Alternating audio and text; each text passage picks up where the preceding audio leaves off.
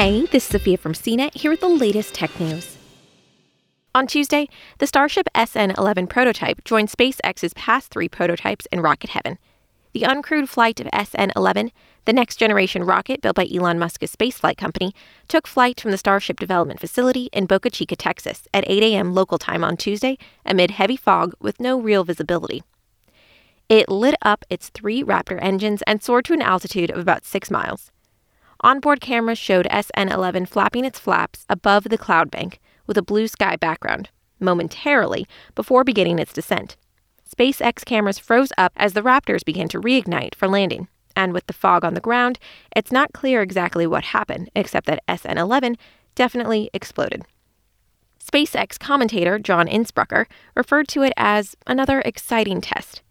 It's not clear if SN 11 crash landed, exploded in the air, or perhaps the flight termination system was activated to destroy the vehicle before it hit the ground. The first two prototypes, SN 8 and SN 9, ended in dramatic explosions as they hit the pad at speed.